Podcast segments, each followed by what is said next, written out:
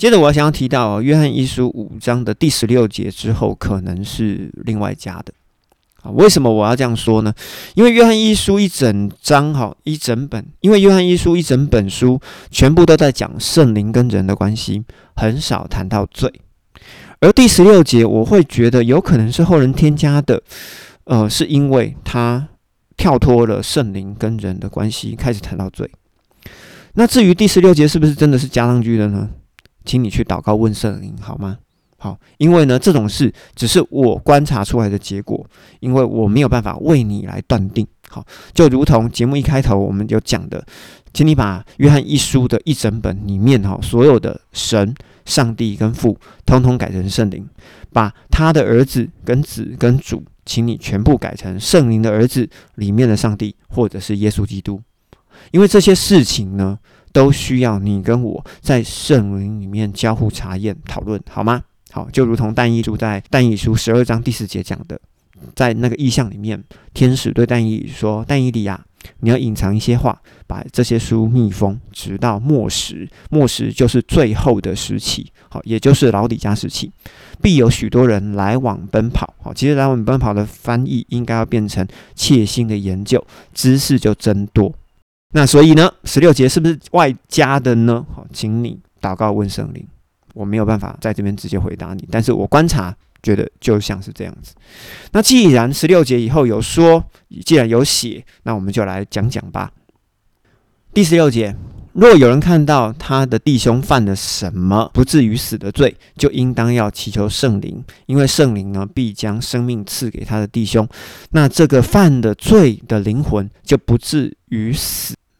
犯了不至于死罪的人，他有肉体至于死的罪，而我不是要说当为这个肉体的罪而祈求，好，也就是别误会。那也就是这十六节里面在讲的是什么呢？就好像有一个杀了人的死刑犯，我们面对这个死刑犯，我们要不要对他传福音？啊，其实是要的哦。很久以前啊，有一个白小燕的案子，这个杀人的陈静心，他关入了牢之后呢，有牧师为他传福音，要不要为他传福音啊？其实是要的哈。其实这个逻辑就是一模一样的。那传福音给他，并不是要为他求说啊，希望这个人可以免于死刑。其实并不是，重点在于这个人的灵魂需要得救。好，所以灵魂要不要得救？跟生命会不会逝去，这是两回事哈。所以在第十六节的最后一句，约翰才会说：“我不是要说当为这个肉体的罪祈求哈，请大家不要误会了。”第十七节继续：“我们一切不义的事都是罪，然而呢，也有不至于让灵魂死的罪。我们知道一切从圣灵而生的，必定不犯信仰的罪哈，不是不犯罪哦，是不犯信仰的罪。”从圣灵所生的那一位呢，必保守他；那二者呢，也就不染指他。也就是说，从圣灵所生的那一位基督，必保守那一个。好，十六节我们刚说的那一个人，好，要保守他。为什么呢？因为基督就成了圣灵跟这个人之间的中保嘛。所以呢，邪恶的恶者就无法染指他，就是染指他的灵魂。好，他灵魂就不会被带走了。第十九节，我们继续。我们知道，我们是属于圣灵的。而全世界呢，都服在二者的权势之下，就如同约翰福音十八章三十六节，耶稣说的：“我的国不属于这个世界。”好，所以我们会知道，全世界都服在二者的权势之下，所以人会变坏，人会变恶，这是理所当然的。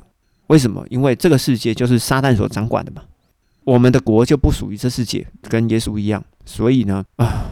所以呢，我们看很多事情，好，请各位就用理所当然的角度下去看，好吗？好好，二十节我们继续。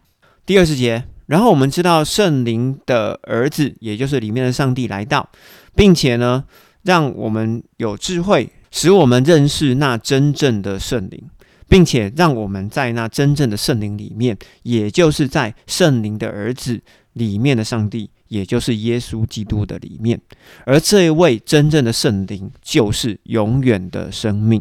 孩子们呐，你们要保守自己，远避偶像。在这边加添，我想做一下附注。很明显的，约翰并没有把约翰一书整个写完，不像是马可福音的十六章九到二十节，罗马书的十六章二十五到二十七节，有人想把故事整个写完。然而，我们就可以对照约翰一书的前后文，我们会发现约翰一书的五章十六到二十一节跟之前的经文好像不太能够 match 在一起，好，没有办法都在一起，因为前面的经文全部都在讲圣灵跟人的关系，这一段真的很像另外添加的。那同时呢，这个添加的作者呢，他好像又没有写完，好，所以就有点搞笑，或者讲这个添加的作者，我们可以说他是 gay 佬，哈，就是。画虎不成反类犬，也许 maybe，无论这一段是否是真的是加添的哈，我们读圣经真的要尊重哈，并且要看出原本作者他停笔的地方，我们才能够把书信原本的意思点出来。那至于这些外加的部分怎么办呢？哦，我们只要想想跟原作者或者是添加者之间哈的逻辑有什么不同，其实就可以了。于是，在约翰一书的第五章，我们来做一点重点整理。第一点，胜过世界的人，哈，也就是得胜者，就要存着相信耶稣就是基督的信心，又要遵守基督的诫命，也就是要遵守圣灵的诫命，也就是要彼此相爱，又要爱圣灵，就可以看出我们是圣灵所生的儿女。既然圣灵还有灵魂还有肉体，哈，这三者合为一体嘛，都见证耶稣就是基督。而你如果相信人跟人之间存在的见证，那么圣灵为耶稣基督所做的见证就更应该相信。圣灵呢，就等于生命，或者说是永生哦。圣灵呢，它住在上帝的里面，也住在相信耶稣基督的人里面。所以，耶稣基督里面有圣灵，我们里面也有圣灵，也就是说，我们的里面也有耶稣基督一样永远的生命。而我们若是照着圣灵的旨意祷告，或者是圣灵的旨意来祈求，圣灵就会听我们。那既然圣灵会听我们，我们在圣灵的面前，我们就会坦然无惧。就如同我在前面有举到的例子，儿子如果照父亲的心意来祷告、来要求，而父亲就会理所当然的答应了。好，这都是合情合理的。而第十六节到第二十一节，我的想法是。不是要为了人的罪，哈，就是肉体的罪代求，而是要为了人的灵魂的得救而代求。这个添加的部分，我就顺便做了解释。